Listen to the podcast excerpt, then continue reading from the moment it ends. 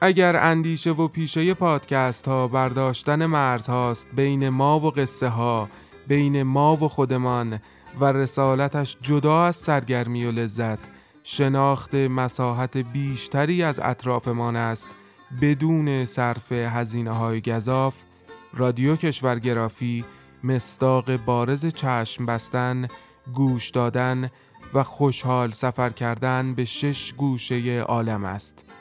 رادیو کشورگرافی در قالب قصه کوتاه و با زبانی تنز کوله دوشمان می اندازد موسیقی هم سفرمان می کند و با ما میان فرهنگ کشورهای مختلف قدم خواهد زد. لینک وبسایت و پادکست رادیو کشورگرافی را در قسمت توضیحات این اپیزود پیدا خواهید کرد. کشورگرافی.com به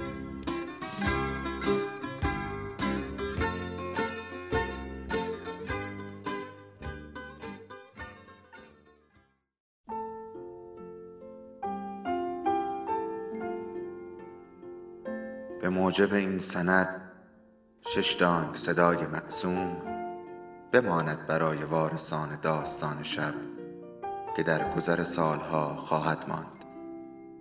ارادتمند داستان شب.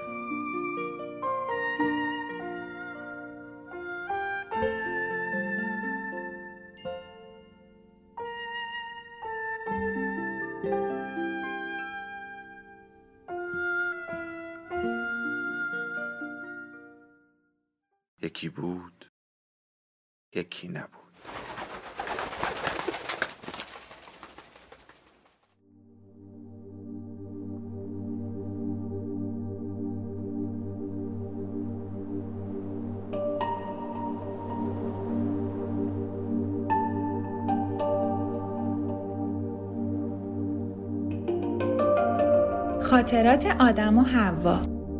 به روایت مارک تواین برگردان حسن علی شیری. خانش نازنین تقیزادیه و حمید رضا دانش.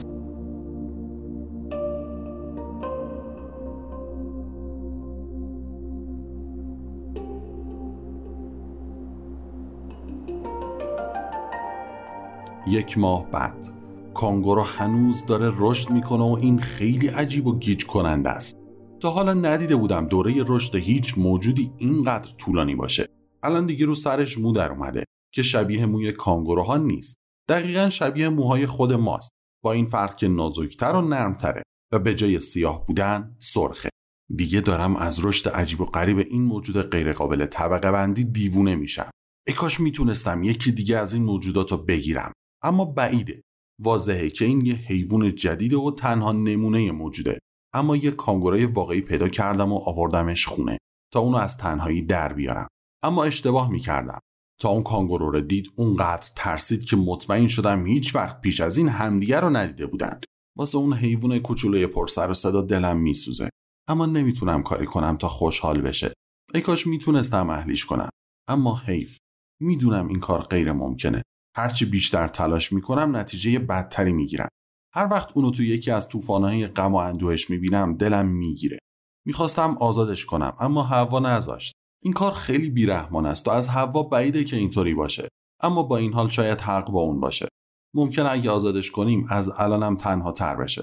وقتی من نتونستم یکی دیگه ازش پیدا کنم خودش چطوری می‌تونه؟ پنج ماه بعد. اون کانگورو نیست. چون با کمک انگشتای هوا رو پاهای عقبش میسته و چند قدمی راه میره بعد میافته. شاید یه نوع خرسه اما خب نه دم داره نه به جز سرش بدنش مو داره. هنوز هم داره رشد می‌کنه. این خیلی عجیبه چون رشد خرسا خیلی زودتر از این تموم میشه. خرسا خطرناکن. واسه همین نباید بیش از این بذارم بدون پوزه بند تو خونه بگرده. به هوا پیشنهاد دادم. اگه بذاره این موجود عجیب و غریب بره بهش یه کانگورو بدم. اما فایده ای نداشت. بگمونم قصد کرده ما رو در معرض تمام خطرات احمقانه قرار بده. اون پیش از اینکه عقلش از دست بده اینطوری نبود. دو هفته بعد توی دهنش رو دیدم. هنوز خطری ما رو تهدید نمی‌کنه. فقط یه دندون داره. دومش هم هنوز در نیومده. خیلی بیش از گذشته از خودش سر و صدا در میاره. مخصوصا تو شب. باید هر روز صبح ببینم دندونه بیشتری در آورده یا نه. هر وقت دهنش پر از دندون بشه چه دم در آورده باشه چه در نیاورده باشه باید بره. چون یه خرس واسه خطرناک بودن نیازی به دم نداره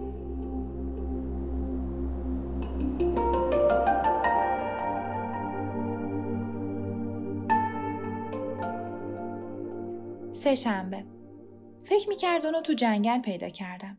منم از این موضوع خوشحال بودم و میذاشتم همینطور فکر کنه. چون این موضوع باعث می‌شد هر چند وقت یه بار واسه شکار یکی دیگه شبیه اون بره جنگل.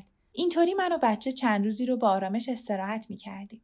هیچ کس نمی‌تونه بفهمه چه آرامشی به هم دست می‌داد. وقتی آزمایش های آزاردهندش رو ول می‌کرد تله ها و تومه هاش رو بر می و به سمت جنگل می‌رفت. تا از دید خارج می‌شد جواهر قیمتیمو بغل می‌کردم. میبوسیدمش و از شوق به گریه میافتادم. اون کوچولوی بیچاره هم انگار می‌فهمید اتفاق خوبی افتاده و دست و پا می‌زد و با تمام وجود میخندید.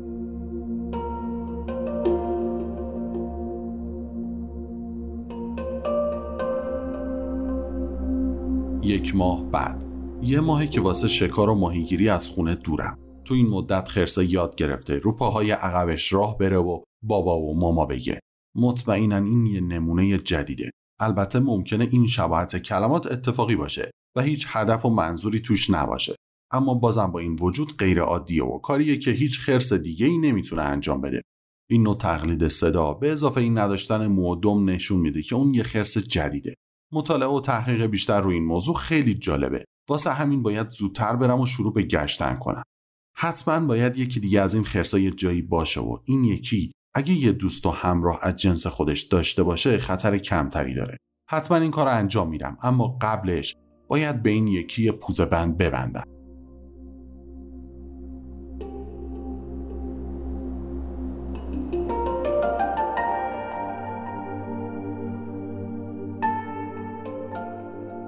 سه شنبه اولش نمی‌تونستم بفهمم واسه چی ساخته شدم اما الان فکر می کنم واسه این خلق شدم که رازهای این جهان عجیب رو کشف کنم. شاد باشم و از کسی که تمام این چیزا رو بهمون داده تشکر کنم. بگمونم هنوز چیزای زیادی واسه یاد گرفتم وجود داره. امیدوارم اینطوری باشه.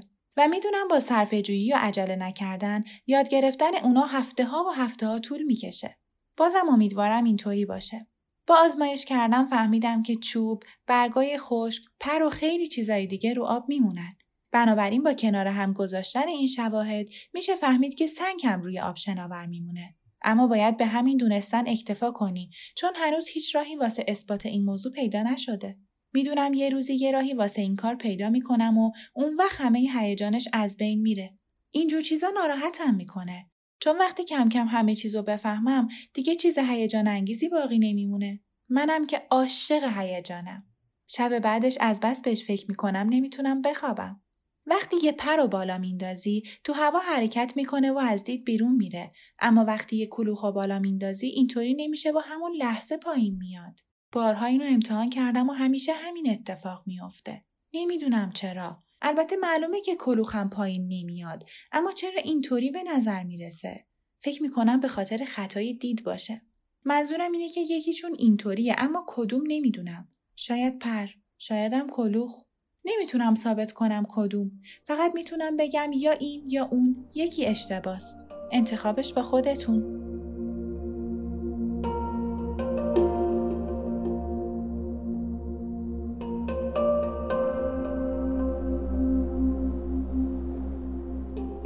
سه ماه بعد. شکار خیلی سخت و خسته کننده ای بود. اما به هیچ نتیجه ای نرسیدم. تو همین اوضاع و احوال هوا بدون اینکه حتی از در خونه بیرون بره یکی دیگه از اون موجودات رو پیدا کرد. از بس خوش شانسه. می‌دونم اگه صد سالم تمام جنگل رو بگردم نمی‌تونم یکی از اونو پیدا کنم. روز بعد. این جدیده رو با اون اولی مقایسه کردم و دیدم کاملا معلوم از یه جنسن.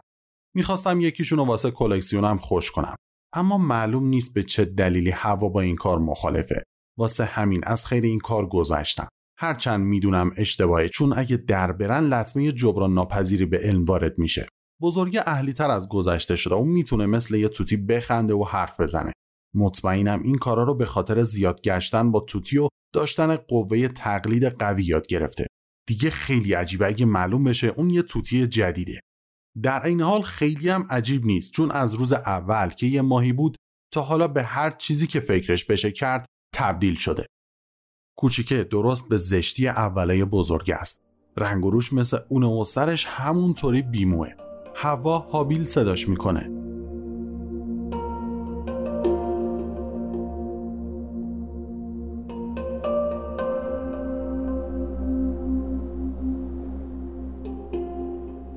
سال ششم هابیل و قابیل یاد گرفتن و شروع کردن. الان دیگه قابیل می‌تونه مثل من اعداد و جمع کنه. یه کمی هم تفریق یاد گرفته. هابیل تو یادگیری به سرعت برادرش نیست اما سمج و پیگیره و این می‌تونه کندیش رو جبران کنه. هابیل تو سه ساعت به اندازه یه ساعت قابیل یاد می‌گیره اما واقعیت اینه که قابیل نصف این زمان و مشغول بازیگوشیه. واسه همین هابیل راه درازی و پیش رو داره اما به قول آدم سر وقت مقرر به مقصد می‌رسه. اون اینطوری نتیجه گیری کرده که سماجت و سختکوشی استعداده و تو لغتنامش سختکوشی رو زیر عنوان استعداد طبقه بندی کرده.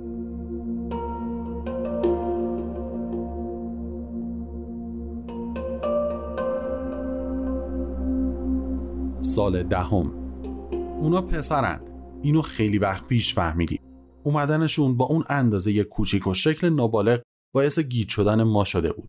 چون به این موضوع عادت نداشتیم. الان چند تا دختر هم داریم. حابیل پسر خوبیه اما بهتر بود قابیل همونطور خرس میموند.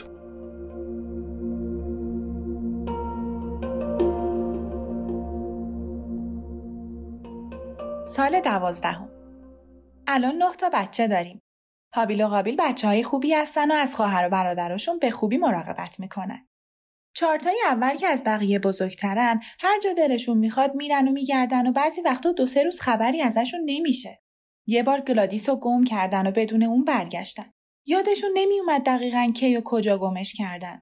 می‌گفتن جای خیلی دوری بوده اما نمی‌دونستن چقدر دور. به نظرشون جای جدیدی میومده که پر از درختای توت بوده. از اون میوه ها خوششون میاد و چندین ساعت مشغول گشتن و میوه خوردن میشن. وقتی آماده رفتن به خونه میشن می‌فهمن که گلادیس رو گم کردن و هر چی صداش می‌کنن جوابشون رو نمیده. نه فرداش و نه روزای بعدش خبری ازش نشد. سه روز گذشت و اون هنوز نیومده بود. خیلی عجیب بود. تا حالا اتفاق شبیه این نیفتاده بود. کنجکاو شده بودیم. نظر آدم این بود که اگه تا فردا یا حداکثر پس فردا نیومد حابیل و قابیل رو برای پیدا کردنش بفرستیم. همین کارو کردیم و اونا بعد از سه روز پیداش کردن. ماجراهای زیادی رو از سر گذرونده بود. تو تاریکی شب اول تو رودخونه افتاده بود و آبونو با خودش تا فاصله خیلی دوری برده بود. تا بالاخره خودش رو روی تخت سنگ انداخته بود و بعدش مهمون یه خانواده کانگوروها بوده که ازش با مهمون نوازی پذیرایی کردن. کانگوروی ماده خیلی مهربون بوده و رفتار مادرانه ای داشته. هر روز بچه‌هاشو از کیسش در می آورده به صحرا می‌رفته و کلی میوه و خوردنی واسه گلادیس می آورده. هر شبم مهمونی داشتن. خرسا، خرگوشا، مرغا، روباها، کفتارا و موجودای دیگه همه شاد و خوشحال دور هم جمع می شدن و جشن می گرفتن. انگار حیوونا دلشون واسش میسوخته چون برعکس اونا رو بدنش مویی نبوده تا گرم نگهش داره. واسه همین وقتی میخوابیده اونو با برگ و خزه میپوشوندن تا از پوست ظریفش محافظت کنه. تو همچین وضعیتی خواب بوده که پسر رو پیداش کردن. روزای اول دلش واسه خونه تنگ شده بوده اما بعد عادت کرده. چند روز پیش هابیل یه شبدر چارپر پیدا کرد. هممون هیجان زده شده بودیم. آدم نمی‌تونست چیزی رو که می‌دید باور کنه. این غیر ممکن بود اما واقعیت داشت. آدم گفت ممکنه باز از اینا وجود داشته باشه. واسه همین صبح فردا شروع کردیم به گشتن. بچه ها با علاقه دویدن به طرف دشت. هابیل و قابیل جلو و گلادیس و ادوینای کوچولو پشت سرشون.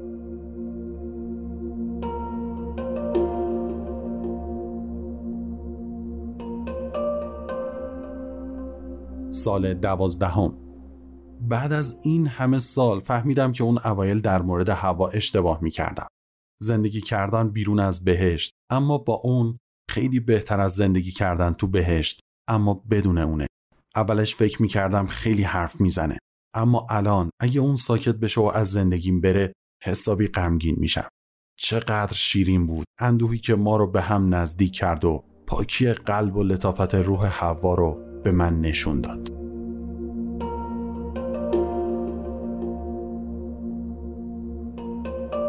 سال بیستم یه شبانه روزه که خوابیده. اون روز صبح اونو تو محرابش در حالی پیدا کردیم که سر و صورتش پر خون بود. گفت که برادر بزرگترشونو زده. بعد دیگه هیچی نگفت و خوابید. اونو تو بسترش خوابوندیم و خونو شستیم و خوشحال بودیم که زخمش عمیق نیست و درد نداره. چون اگه درد داشت نمی‌تونست انقدر راحت بخوابه. آدم اومد. خب چی شد؟ آدم جواب داد. هنوز خوابه. به اندازه کافی خوابیده. باید به کارای باغش برسه. بیدارش کن.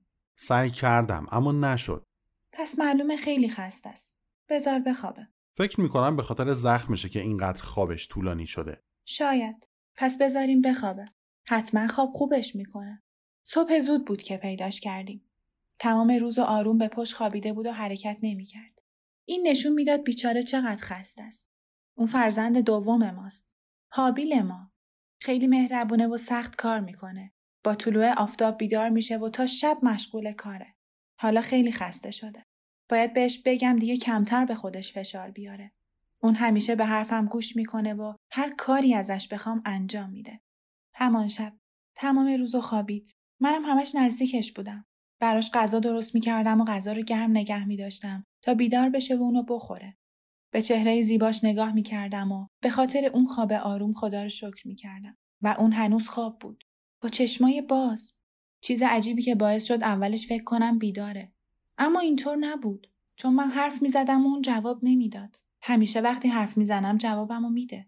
قابیل اخلاق عجیبی داره و با من حرف نمی‌زنه اما حابیل اینطوری نیست. تمام شب و کنارش نشستم تا اگه بیدار شد و گرسنش بود بهش غذا بدم. صورتش خیلی سفید بود. مثل زمان نوزادیش.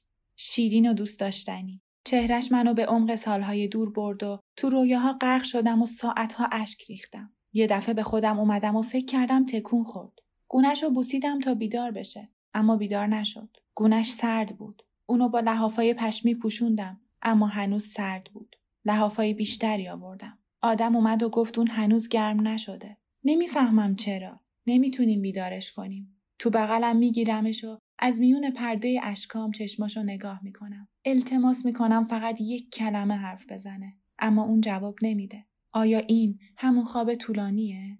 آیا این مرگه؟ یعنی اون دیگه هیچ وقت بیدار نمیشه؟ یک هفته بعد فرشته های خشمگین با شمشیرای آتشینشون ما رو از اون باغ بیرون کردن. مگه ما چی کاری کرده بودیم؟ ما که قصد بدی نداشتیم. نادون بودیم و همون کاری رو کردیم که هر کودکی ممکنه بکنه. نمی‌تونستیم بفهمیم سرپیچی از فرمان اشتباهه.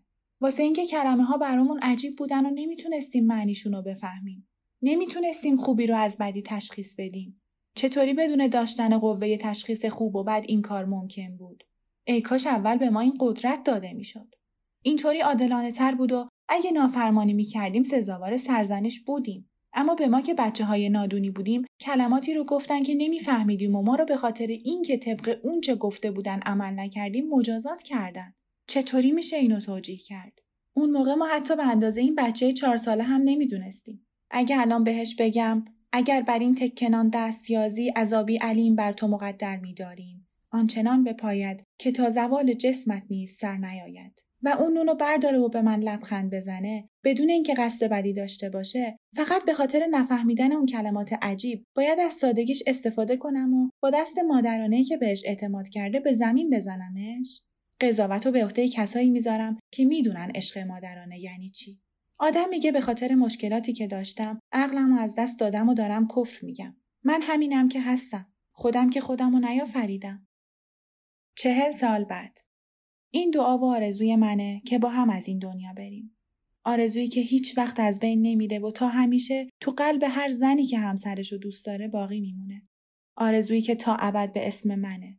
به اسم حوا. اما اگه باید یکی از ما زودتر بره دعا می‌کنم که اون من باشم. چون اون قدرتمنده با من ضعیف. وجود من برای اون به اندازه وجود اون برای من ضروری نیست. زندگی بدون اون دیگه معنی نداره و نمیشه تحملش کرد. این دعا هم تا نسل من باقی جاودانیه و از زبون تمام اونا که همسرشون رو دوست دارن تکرار میشه. من اولین همسر دنیام و تو آخرین همسر دنیا دوباره تکرار میشم. پس از هوا هر جا که او بود بهشت بود.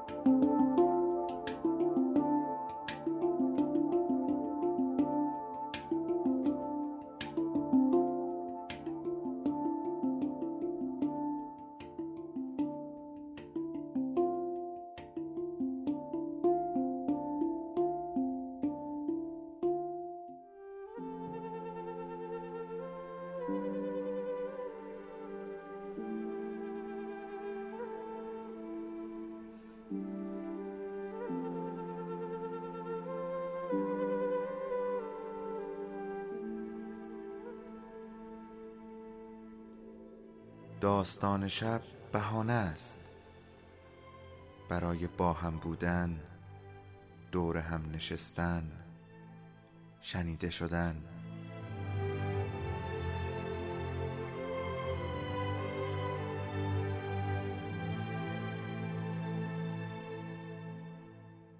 صدای افسانه ها رو